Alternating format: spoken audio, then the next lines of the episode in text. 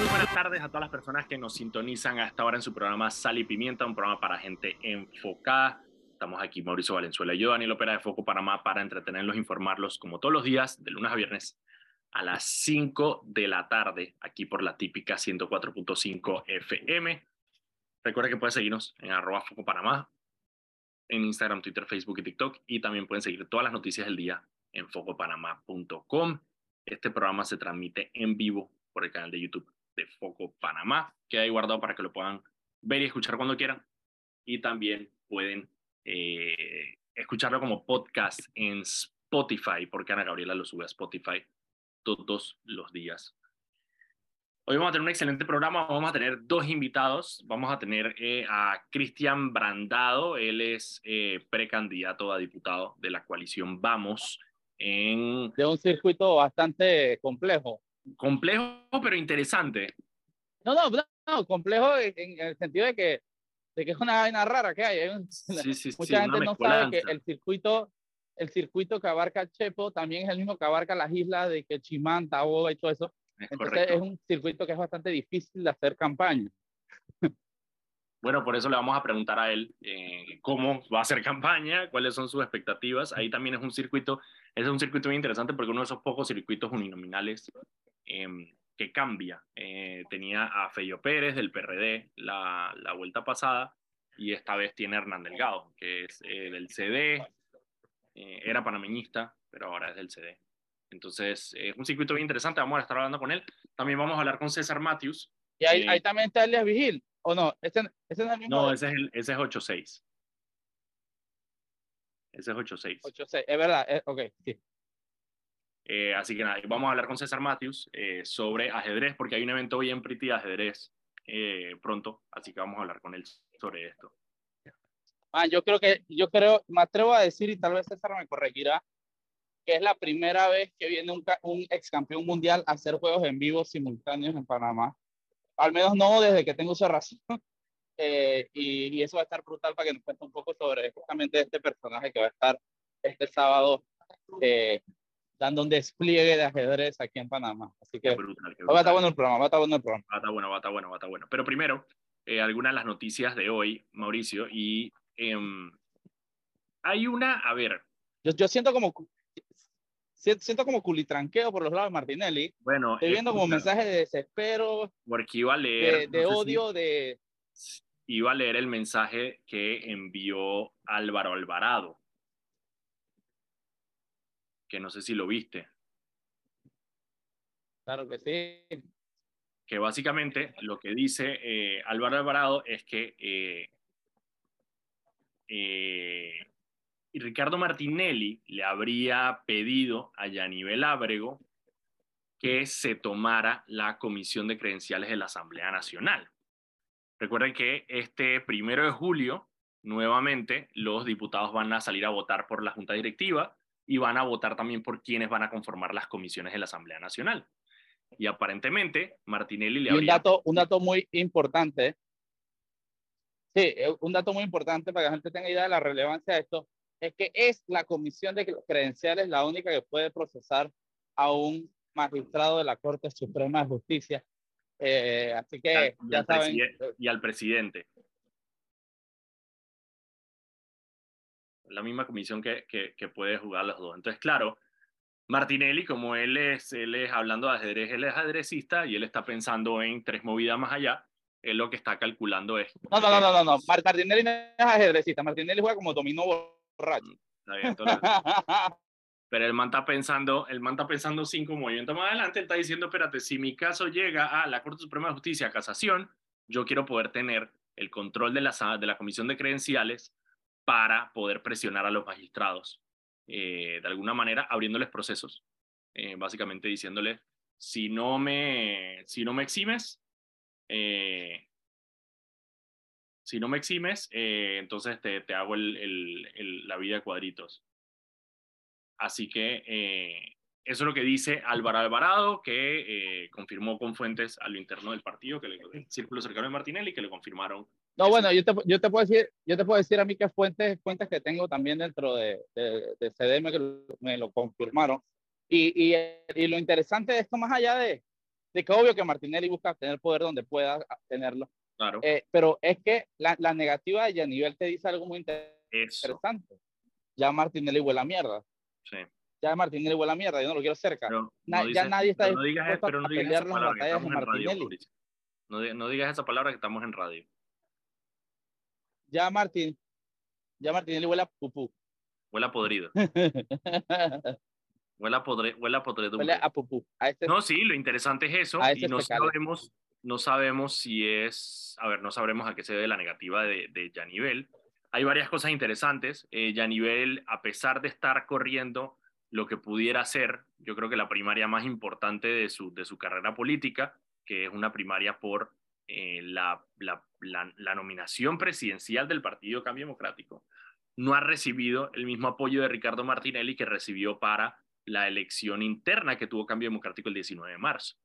Eh, a pesar de que me parece muchísimo más relevante porque al final de cuentas la elección de marzo era una elección interna eh, sin mayor trascendencia más que una medición de fuerza eh, y unas posiciones en la Junta Directiva que no creo que cambiaban mucho el balance de la Junta Directiva de, de- de Cambio Democrático. Entonces, No, o- o- obviamente, eh, obviamente, eh, digo, estructuralmente no eran importantes, pero políticamente lo eran, Claro, porque eran pero- el despliegue de fuerza. pero políticamente es mucho más importante esta carrera por la primaria y no hemos visto a Martinelli ni cerca con el de, de Yanivel haciendo campaña como sí lo hizo durante esas, eh, esas eh, internas de, la Secretaría de la Mujer. Pero recordemos, Daniel, recordemos el mensaje que soltó Ricardo Martinelli Sí, cuando Yanivel perdió la Secretaría de la Mujer. Que después Los borró. llamó zombies políticos, Sí, ¿te acuerdas?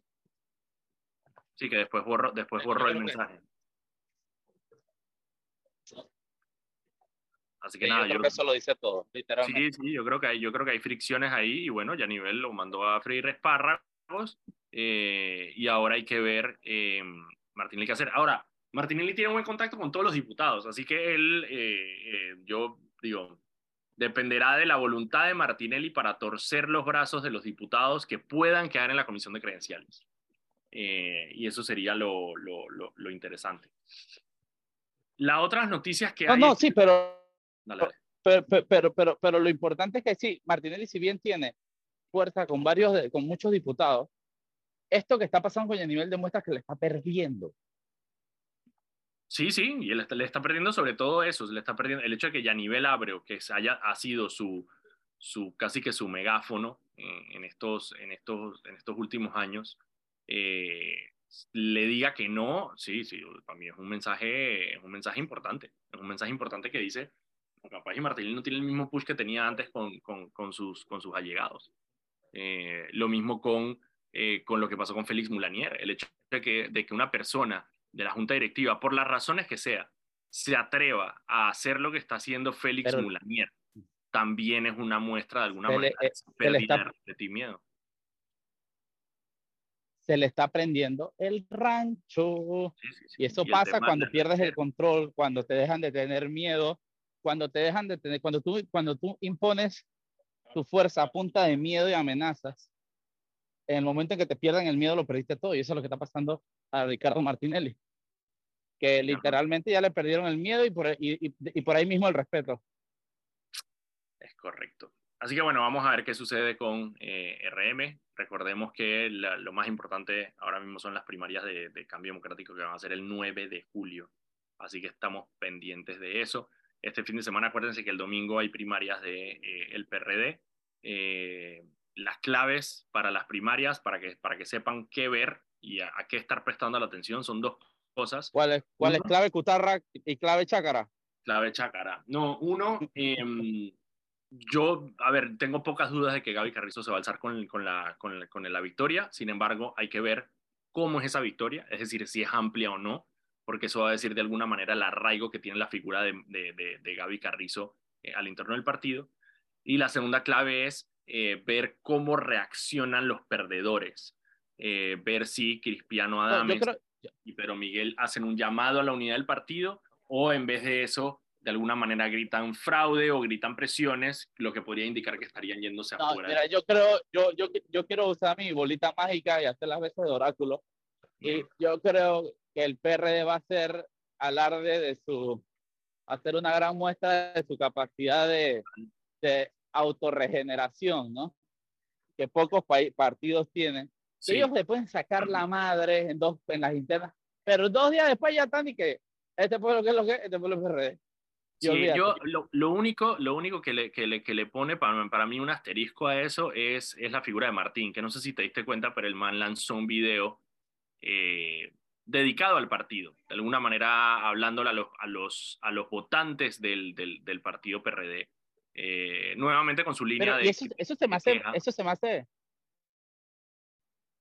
Sí, pero eso se me hace medio estúpido, porque es que tú no estás participando, tú, no, tú no estás, que tú, tú estás corriendo lejos de tu partido y quieres venir a hablar del partido, eso se me hace la pero él está contando, él está contando, la vaina más estúpida. Él está contando con esos votos y él, y él quiere jalar esos votos para su, para su campaña.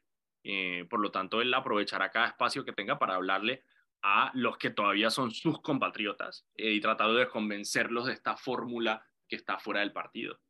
Así que esas son las dos claves. La tercera clave es lo que dice Mauricio, movilización.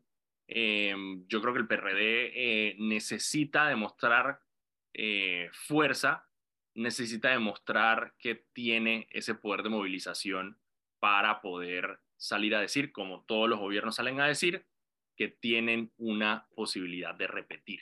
Eh, y eso lo van a demostrar eh, con gente en la calle. Eh, y ahí obviamente se hará, echará mano Gaby Carrizo de, de Pineda, de los diputados, de Benicio, de toda esa maquinaria que está alrededor de él para poder sacar a la gente a votar porque el PRD necesita mostrar ese, ese músculo electoral y demostrar que todavía, eh, digo, que tienen ese músculo electoral, a pesar de no tener, digamos, la, la favorabilidad de la, de, la ciudadanía. Ok, hay dos, tres cositas más antes que nos vayamos al cambio, porque ya después vamos con el limitado oh, uno. ¿Cuántos minutos tú crees que te quedan antes del cambio? Varios, varios, varios, varios, varios, varios. Tú tranquilo, tú confía.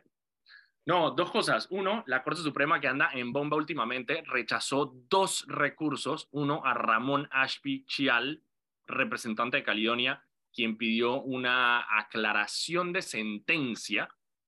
Eh, lo que significa, Daniel, lo que significa que ya puedo armar mi, mi team de, de cazar recompensa. Sí, no, te voy a explicar, aguanta. ¿Cómo que? Y, también a, Guillermo Ferrufino también. Yo lo, yo lo agarro, yo agarro, lo esposo y lo dejo en, el post al frente de la DJ. Una de las cosas que he aprendido, porque aquí nosotros aprendemos todos los días de derecho y leyes y cómo las personas tratan de eh, eh, chifiar a la justicia en Panamá, que resulta que eh, en los casos de sentencias de la Corte Suprema de Justicia, tú puedes hacer algo que se llama revisión. Es un recurso que tú puedes meter de nuevo porque no se piensa que los maleantes van a usar las cosas para, para, para el mal. Es un recurso que básicamente tú puedes meter una y otra vez donde le pides a la Corte Suprema de Justicia que eh, revise una sentencia que ya, eh, que ya, sobre una resolución que ya hizo la Corte Suprema de Justicia, tiene unas razones muy específicas, pero claro, la puedes seguir metiendo y te la pueden seguir negando. Eh, y mientras eso pase, tu, eh, tu sentencia sigue de alguna manera en el limbo. No, pero eso no puede ser que sea ilimitado. Ya eso, eso es que parte de lo que estoy viendo es eso. Parte de lo que me, o sea, me han dicho abogados, eh, abogados con los que he hablado es que es un recurso que, que, la gente, o sea, que no se usa, entonces por lo tanto no tiene eh, todavía esa jurisprudencia de, de, salir a decir, no, espérate, ¿cuántas veces lo puedes meter? Porque la ley no... no pero entonces, entonces, si es así, nadie iría preso. Pues. Claro, bueno, eso es parte de lo que se está viendo en este momento y lo que está usando Patria Portugal, Guillermo Ferrufino, está usando Ramón Ashby para seguir de alguna manera demorando eh, lo inevitable que es que vayan a la cárcel por los delitos que cometieron o que por lo menos cumplan su pena. Y no está pasando. Pero bueno, la, Corte Suprema de Justicia creo que está al tanto de esto y vamos a ver qué acciones toman con, estos casos. Y el otro, eh, que es importante y es importante recordar hoy eh, al padre Héctor Gallego que desapareció eh, un día como hoy, eh, en el, ¿qué año fue? 60, 71. Lo secuestraron eh, un 9 de junio como hoy, 1971, por parte de los militares.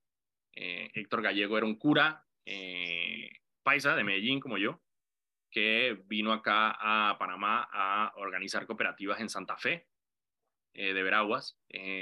Si alguna vez tienen la oportunidad de visitar Santa Fe de Veraguas, no se pierdan esa gran oportunidad. Es un gran pueblo y está alrededor de lo que es. si le gusta la cosa. Dale, dale, dale. Si, si le, digo que Santa Fe es un lugar, pueden armarse un trip bien pretty a Santa Fe de Veraguas. En Santa Fe de Veraguas el clima es riquísimo, hay varios hostales bonitos, hay siembras de naranja, restaurantes, senderos, café. Después se pueden ir ahí cerquita a Calobébora, que queda a 20 minutos, que tienen la meca del aceite de coco, donde todo lo cocinan con aceite de coco hasta el huevo frito. Y pueden aprender un poco de historia y de unos parajes turísticos bastante desconocidos para la mayoría de los panameños.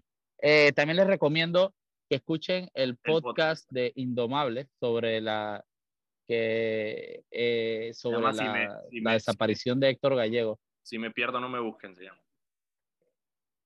Si me pierdo, no me busquen. si me desaparezco, no me busquen, creo que es. no, ese no, no, ese no, ese no es, no, no, viste, ya estoy enredándome el asunto. Eh, el de Héctor Gallego no se llama así. Ya, es por el primer episodio ese y ya te doy el, el nombre. se llama... Si desaparezco, no me busquen. Ah. ya... Lo acabo de buscar, así desaparezco. Si desaparezco, no me busquen. Sí. Eso, escúchenlo eh, de Indomables. Nosotros lo vamos a poner ahorita, Mauricio, que terminemos. sí, desaparezco lo va a poner en, el, en, el, en nuestras redes sociales para que lo, para que lo escuchen. Eh, es un excelente pedazo de, de, trabajo periodístico por parte de, de las muchachas de, Indomables y vale la pena escucharlo. Eh, y nada, eso, a mí lo que, lo que yo siempre digo al final, y lo puse en un tuit ahorita, al final Héctor Gallego era un cura revolucionario que trató de implementar ideas revolucionarias eh, de cooperativas para que las personas no fueran explotadas Em, y al final lo secuestró y lo mató un régimen que se decía revolucionario eh, y lo que hacía era aplastar la disidencia. Sí, lo, eh, pueden entrar ya a ver los stories en foco que lo acabo de compartir en los, en los stories, así que echen un ojo que es tremenda pieza histórica. Tremendo trabajo periodístico. Eh, ganó también el, el Premio Nacional de Periodismo y es brutal para, para escucharlo. Estamos de vuelta aquí en su programa Sal y Pimienta, un programa para gente enfocada. Estamos aquí Mauricio Valenzuela y yo, Daniel Opera, de Foco Panamá, para entretenerlos informarlos como todos los días, de lunes a viernes a las 5 de la tarde, aquí por la típica 104.5 FM. Recuerden que pueden seguirnos en arroba Foco Panamá, en Instagram, Twitter, Facebook y TikTok. Y también pueden seguir todas las noticias del día en focopanamá.com. Este programa se transmite en vivo por el canal de YouTube de Foco Panamá, que hay guardado para que lo puedan escuchar y ver cuando quieran. Y también lo pueden escuchar como podcast si son como yo que les gusta escuchar sus noticias en podcast.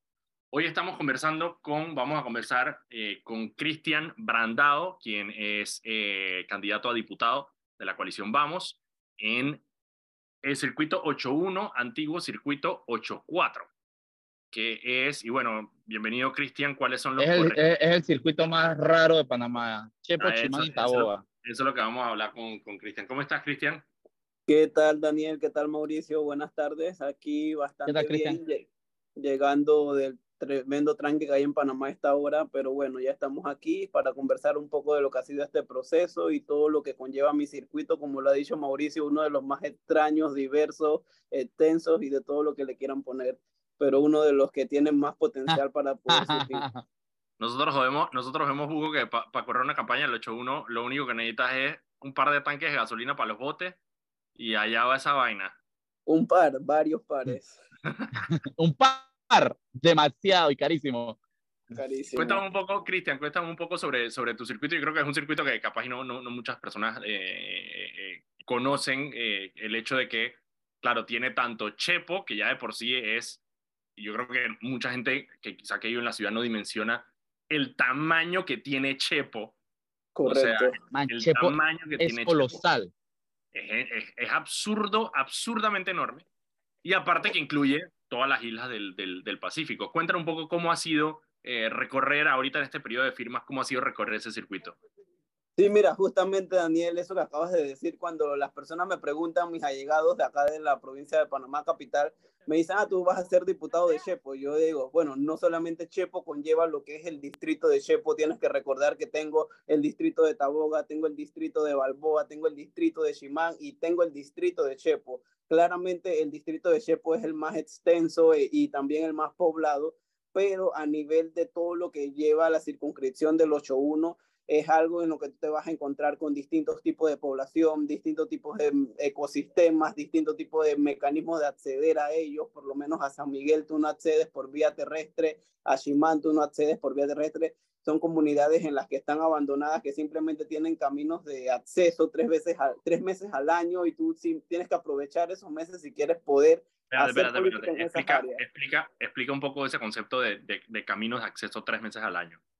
Sí, porque justamente como son áreas en las que nunca se ha hecho un proyecto que se sostenga con el tiempo, simplemente se hacen los cortes temporales con presupuestos de las juntas comunales que son muy reducidos para este tipo de proyectos y simplemente tiene la finalidad de poder brindarles a la población en la época de verano el acceso a esas comunidades. Entonces simplemente apenas empiezan a caer las lluvias, ya de nuevo se tienen que reutilizar las vías de acceso acuáticas, por lo menos para lo que son las comunidades de Chimán en el centro de lo que es el distrito y demás comunidades que son aledañas. Entonces, tú diariamente puedes entrar hasta el área de la Unión Santeña y matando tu carro, destruyéndolo, pero hasta ese punto puedes llegar. Entonces, son realidades que tienen un circuito totalmente complejo, te vas a encontrar con diversas culturas, con diversos eh, mecanismos de, producción, no simplemente producen lo que es el agro, tanto en el sector eh, de arroz, frijoles, sino que también te vas a encontrar que hay mucho potencial en la pesca o que también hay mucho potencial en el jengibre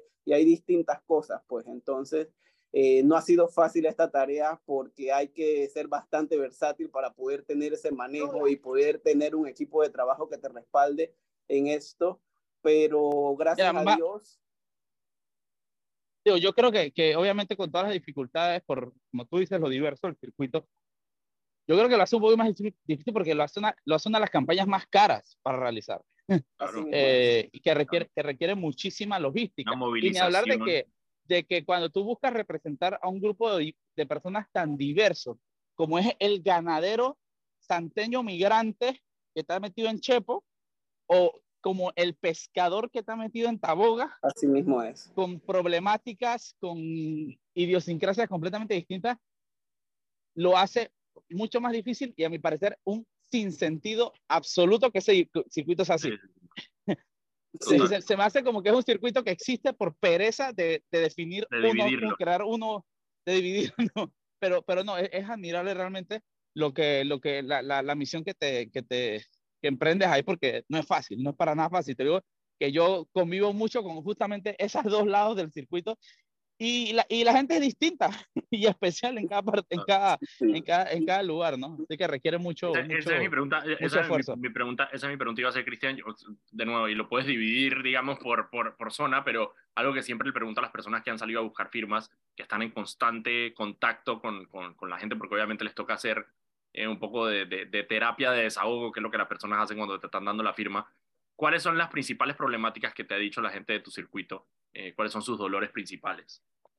Bueno, en verdad lo, lo, que más preocupa a las personas es el desplazamiento de las nuevas generaciones hacia la capital por la falta de oportunidades que existe en el circuito, ya que hemos visto que en Panamá la economía se ha centralizado por lo general en la provincia capital y para tú poder tener oportunidades de salir adelante tienes que desplazarte hacia acá, hacia el área de, la ciudad y las personas que no tienen esos recursos para poder por lo menos dar ese primer salto hacia acá para poder estudiar y poder culminar eso lastimosamente se quedan rezagados allá y lastimosamente el Estado no ha podido aplicar una política pública que les sirva a ellos para poder desplazar economías hacia estas comunidades y poder por lo menos garantizarles servicios básicos y derechos humanos básicos como es la salud, como es la educación, como es el agua, la alimentación en estas áreas y aparte de esto, lo que también me dicen las personas, allá como dice Mauricio, son tan diversos, hay muchas partes de las personas que me dicen, oye, yo nada más quiero que nos ayuden con un camino permanente, que no nada más podamos trabajar tres meses al año para poder sacar el fruto de nuestro trabajo, sino que podamos estar... Y, con esos caminos, ¿cómo, ¿cómo, o sea, a ver, el productor, el productor que no produce en verano, porque la producción no necesariamente es en verano, ¿qué hace con su producto? ¿Cómo lo moviliza? Oye, es algo totalmente, mira, te pongo el ejemplo del corregimiento donde yo vivo, el área de, de Margaritas. Ellos eh, por lo general producían antes muchísimos tipos de tubérculos, muchísimas legumbres y demás, pero ha disminuido abismalmente la producción al punto de que hoy por hoy están eh, cultivando simplemente culantro, eh, por lo más. Y ahí a veces tenían que esperar que bajaran las crecientes de los ríos porque no podían cruzar. Entonces la, la, los, los, productos, la producción se les perdía porque se le pasaba el tiempo, después no se lo compraban en el mercado. Ah, es, que, es, que, es que, Cristian, ¿qué te puedo decir? Por ejemplo, es una locura como el, eh, yo siento que el área de Chepo y toda esta área es, simple, es literalmente olvidada todo el año hasta que llega la política. Yo, yo, yo, yo, yo estuve hace poco justamente por allá por el llano y, y, era surreal como tú ves que ahora es que están trabajando las calles después de yo soy años y años de estar olvidada.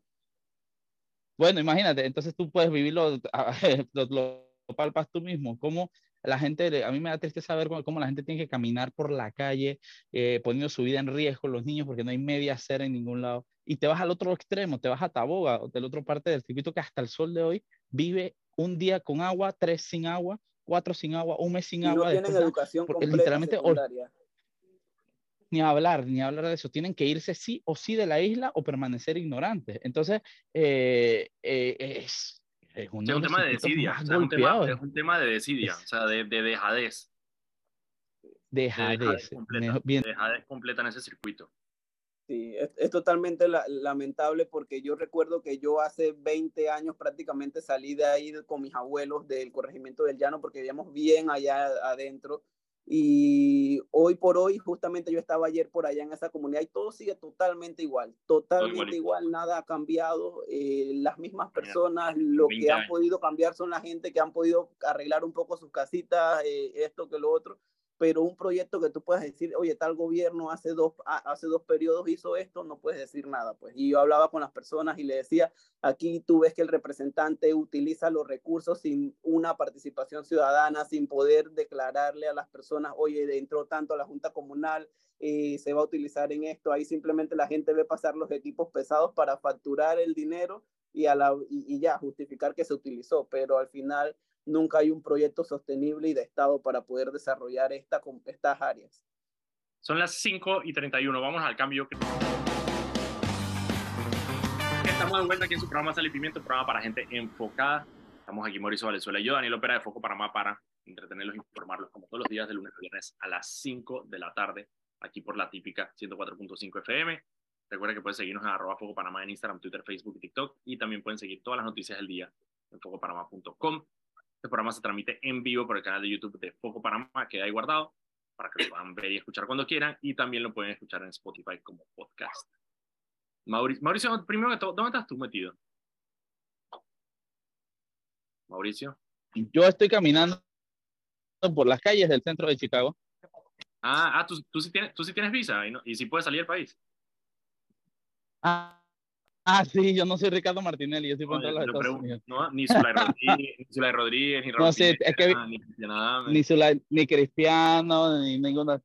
Es que vine, vine, realmente vine a una visita muy rápida y corta, porque mi hermanita se graduó, así que vine a ah, estar con ella en su graduación y ya el lunes estoy de vuelta en Panamá. Me en Panamá querida. Pero estoy... Tenía, tenía, tenía muchísimos años de no venir yo crecí aquí, yo pasé muchísimos años de mi vida aquí. Sí, sí, eso fue, algo que, yo, eso fue que yo aprendí. Eso, eso, eso, es algo que yo aprendí tarde, después, mucho después de conocerte. Dije, ah, no, sí, no, yo viví en Chicago un rato. Yo fui. sí, entonces, eh, sí, vine aquí. De, está muy bonita la ciudad aprovechando. Y qué leche que coincidió con el Festival de Blues de Chicago, man. Ah, te puedes imaginar, estoy realizado y que. Sí, sí, sí, sí, sí. muy pretty, muy pretty. Pero bueno, volvamos a Chepo Chimanita Boga. Chepo Chimanita Boga en vez de Chicago. Eh, pura che, Pura che. Cristian, no, te, te, había preguntado de eso, el tema de los caminos de producción definitivamente es algo que preocupa. Eh, y hablemos un poco de, de, de, Chepo Cabecera como tal. ¿Cuáles son los problemas que enfrenta Chepo Cabecera? Mira, en Chepo, en Chepo Cabecera nosotros nos hemos dado cuenta que falta demasiados programas para poder impulsar a todos los sectores de la población, porque si tú te pones a recorrer un poco, no hay un lugar a donde los niños puedan recrearse, a donde puedan esparcer su mente a través del deporte, a través de la cultura, a través del arte, porque no se han impulsado este tipo de espacios, porque siento yo que las autoridades actuales no han tenido como la iniciativa o la voluntad de querer hacer esas cosas que tanto requiere la comunidad. Lo mismo pasa con las comunidades de adultos mayores, las partes de, de, los, de los adolescentes. Hay muchas personas que se gradúan y no tienen como ese ánimo de seguir estudiando porque faltan oportunidades. Y te lo digo porque hace poco nosotros hemos estado implementando hacer actividades que no sean meramente políticas, sino que van dirigidas a esparcir la mente de ellos, que lo pueden ver en mis redes sociales y hemos hecho talleres para las abuelitas a donde las llevamos, hicieron arte de terapia, hicieron eh, terapias ellas mismas, hicieron lo que fue limpieza faciales y las señoras nos contaban en esas, en esas actividades que ellas nunca las habían llevado a un tipo de, de, actividad a donde las reunieran, que ellas pudieran conversar o sentirse cómodas. Eso por una parte. Otra parte, cuando nos reunimos con los niños, fue justamente el día de ayer, reunimos casi 70 niños en una casa local que se está cayendo, Daniel, pero la emoción de los niños por ir a ver una película en su propia comunidad era tan increíble que tú quizás en la capital, ah, eso normalmente lo pueden producir rápido, pero allá ellos nunca habían tenido un cine en su comunidad, que era totalmente fácil que tú como autoridad te puedes gastar 50 dólares poniendo una computadora, un data show, reproducir una película y ya, pues poner algo en Netflix totalmente fácil. Es que, es que yo siento, ¿sabes qué, Cristian? Yo también siento que, que, que esa, yo siento que esas áreas sufren de algo eh, y es que, es que están, digo, están como cerca, pero a la vez lejos pues, de la ciudad. Hay demasiada no, no terminan de recibir el desarrollo del...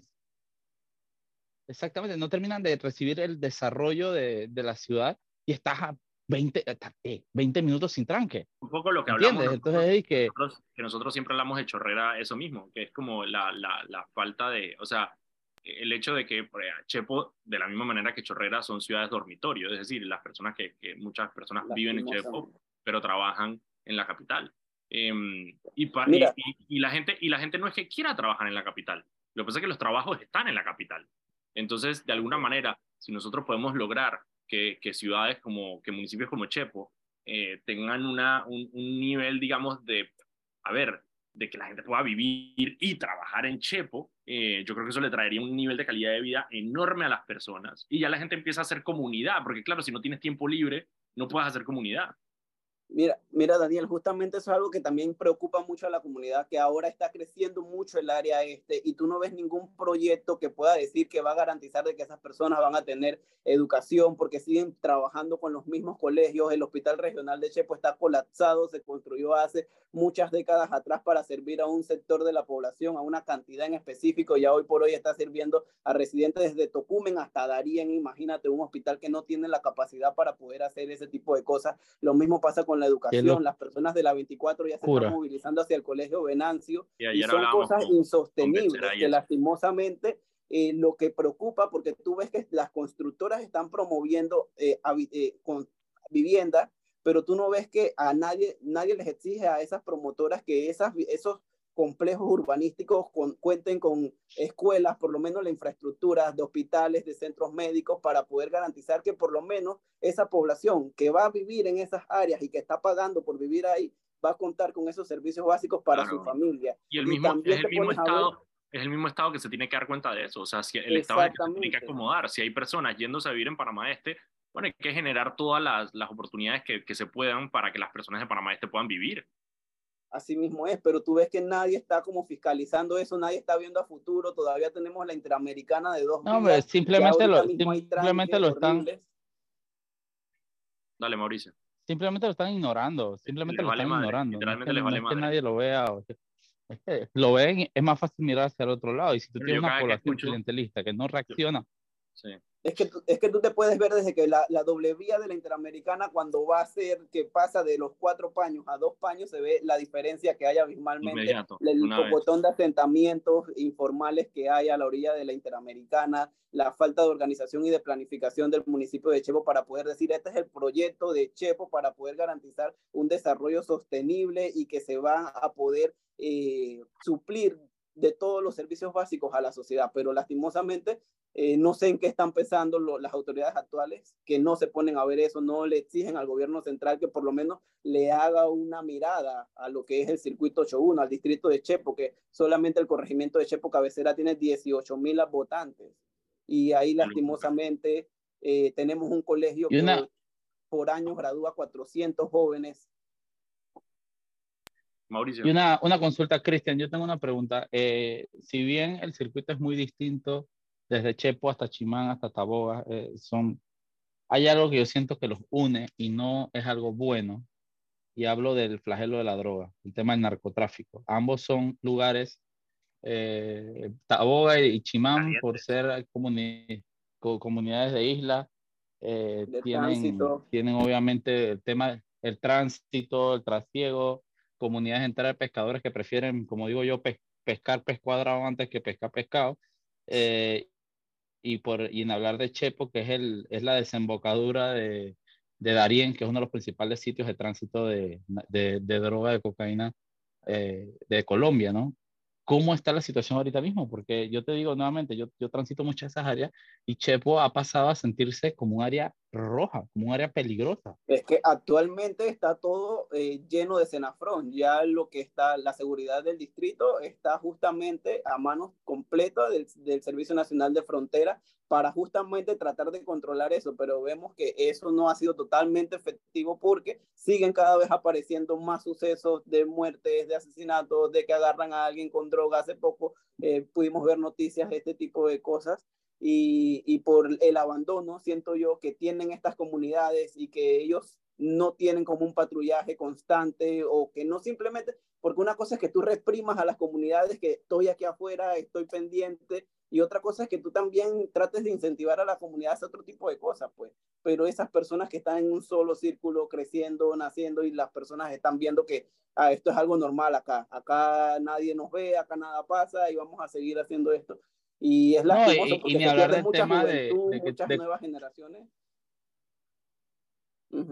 Claro, y digo, y tú tienes áreas muy cercanas en, en, Panamá, este área donde incluso tienes políticos con grandes vínculos al narcotráfico. Entonces, se vuelve hasta un tema aspiracional, ¿no? Aspiran a ser como los narcos y al final terminan siendo ellos los diputados, y los tú, Y como tú le decías, como tú lo decías al principio de la entrevista, tú para ganar en este circuito, tú no necesitas 500 mil dólares para poder hacerlo, lastimosamente. Y la, la gente trata mucho de involucrar ambos temas para poder lograrlo. Y es uno de los retos en los que nosotros en nuestra campaña nos hemos puesto de que full transparencia, nuestros recursos están viniendo de tal punto, porque no queremos que justamente vengan a, verse empañado nuestro trabajo que ha sido totalmente a pulmón, que ha sido totalmente caminando día y noche para poder lograr esos objetivos, pero al final llegamos a un punto en el que estamos tan agotados que vienen los políticos que tienen los recursos para poder caminarse el circuito dos y hasta cinco veces en helicópteros y dando y repartiendo dinero que lastimosamente como es un área que tampoco tiene una educación tan desarrollada. Y ya te quiero... Cristian, y, y, tal vez quería eh, hacerte una pregunta un poco más directa. ¿Qué, qué política tú, tú, tú, tal vez incentivarías o, o, o, por qué lado tú abordarías el tema de la narcopolítica? ¿Cómo, cómo, cómo que tú crees que se tiene que hacer desde la asamblea justamente para no voy a decir para prevenir, porque ya eso llegó y está ahí, sino para, empezar a, eh, de alguna forma, combatirla, exactamente.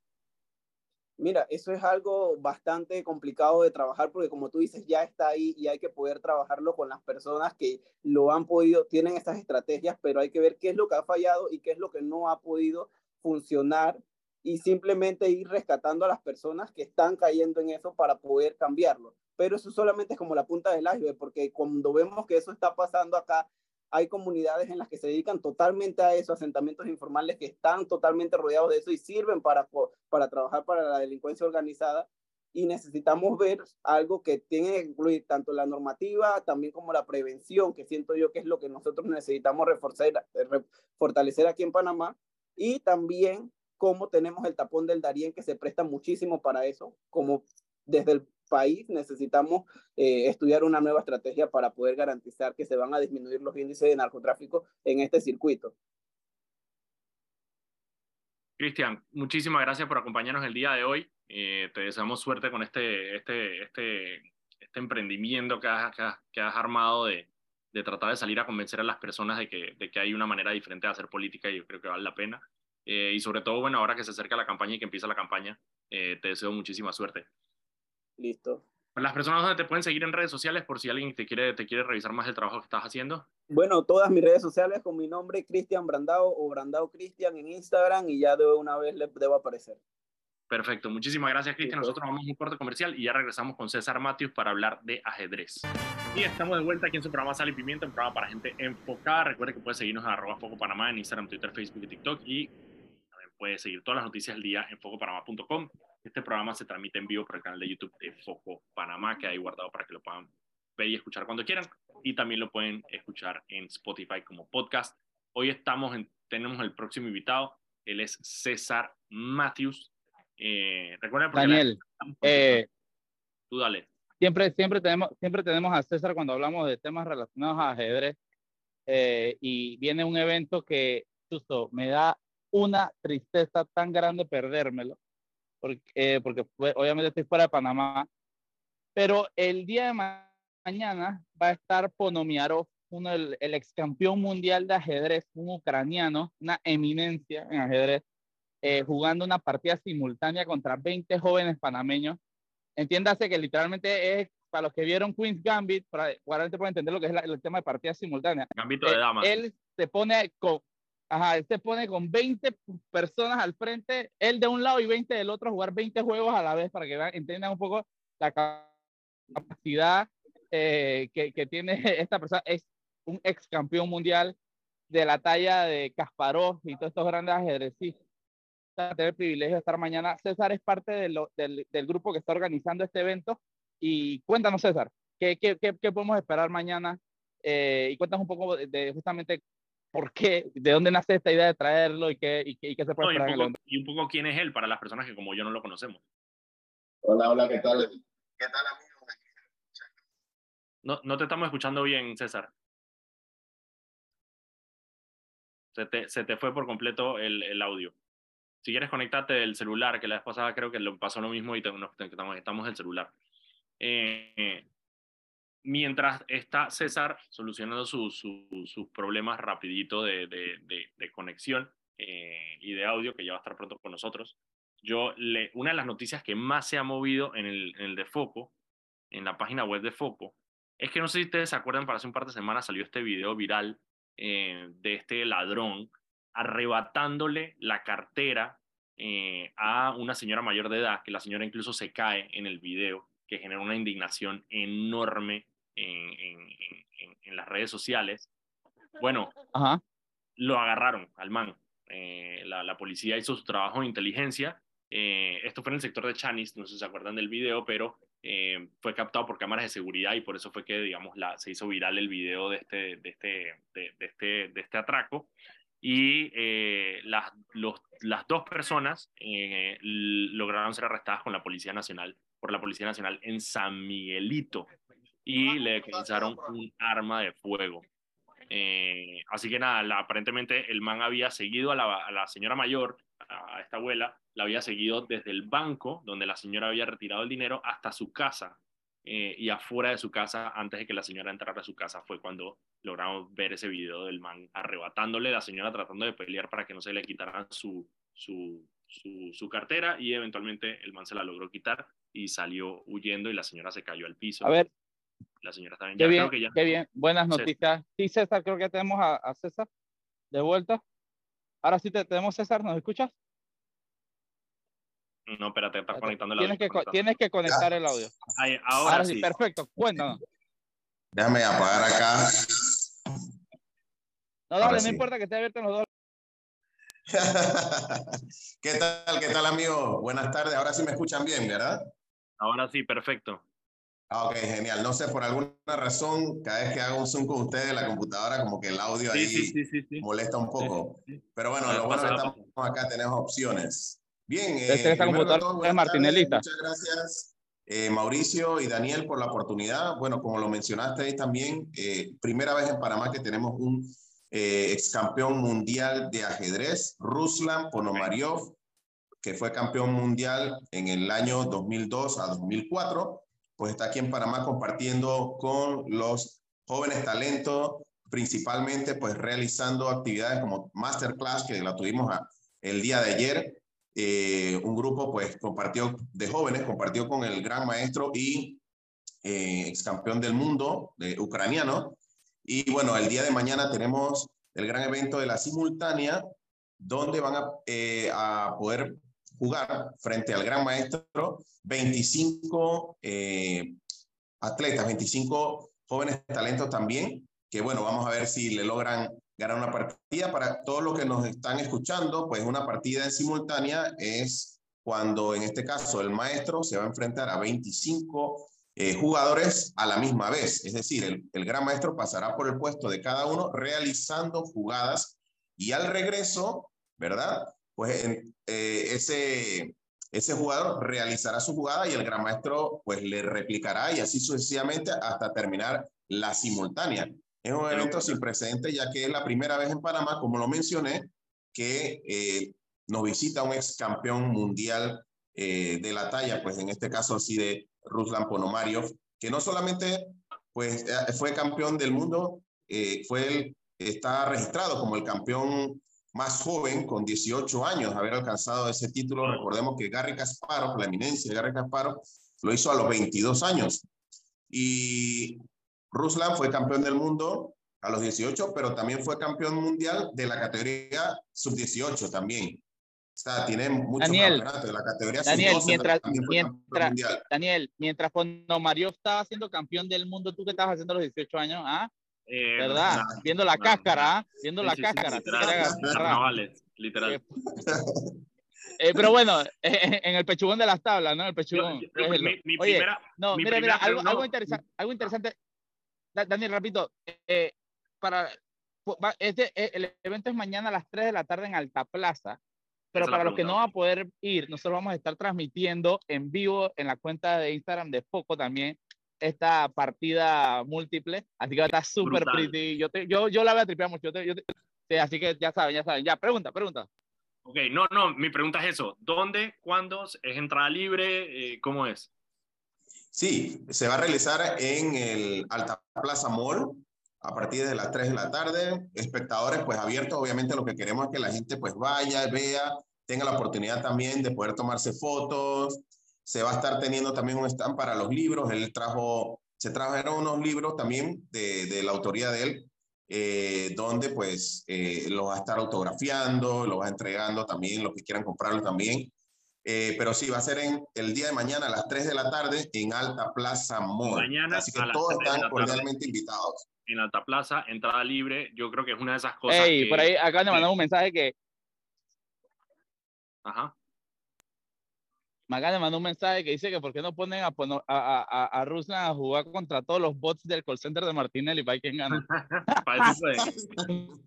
no, yo te digo, hey, miren, y esto es un mensaje para todos los papás. Si usted tiene un hijo que le interesa, una hija que le interesa el ajedrez, eh, yo creo que esta es una de estas excelentes oportunidades como para para incluso motivarlo un poco más. Este tipo de eventos no pasan todos los días en, en, en Panamá. Eh, estas figuras no están todos los días en Panamá.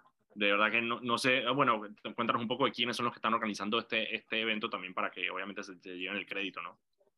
Claro, claro. Esta es una, una iniciativa de parte de Luis Esquivel Gorcher y mi persona, pues estamos haciendo el esfuerzo para traer a este ex campeón del mundo aquí a Panamá, compartir, como lo mencioné, pues eh, con los jóvenes talentos. Así que bueno, tienen que sacarle el máximo a todos los que nos están escuchando, se puedan dar la vuelta. La, eh, la, la, pregunta, César. Dime. César, la pregunta. ¿Te echaste tu partida, te echaste tu partida con Rusa o no? No, nada pura comedera. Nada más ir a comer, a comer. Ah, no, no, no, no yo quiero esa partida. Yo quiero esa partida. No, ahora, ahora te lo, lo, chance para jugar una partida al parque lo aburrido. Ahora, ahora este la, ahí yo voy a hacer y que, oye, haz aquí que te voy a ganar y dame, dame propaganda. ¿quién, ¿quién, quita? ¿Quién quita? ¿Quién quita? Lo agarra dormido así que a, la, a las 3 de la mañana con el jet lag fue que le gane. en ajedrez está duro eso, Mauricio. El ajedrez es muy... Eso sí está difícil. es muy complicado. De nuevo, mañana, mañana a las 3 de la tarde en Alta Plaza, eh, para mí es eso, lo principal es eso. Si usted tiene un hijo, una hija eh, que le interesa el ajedrez, eh, aliméntele eso, llévelo a Alta Plaza a las 3 de la tarde para que puedan ver este espectáculo. Claro.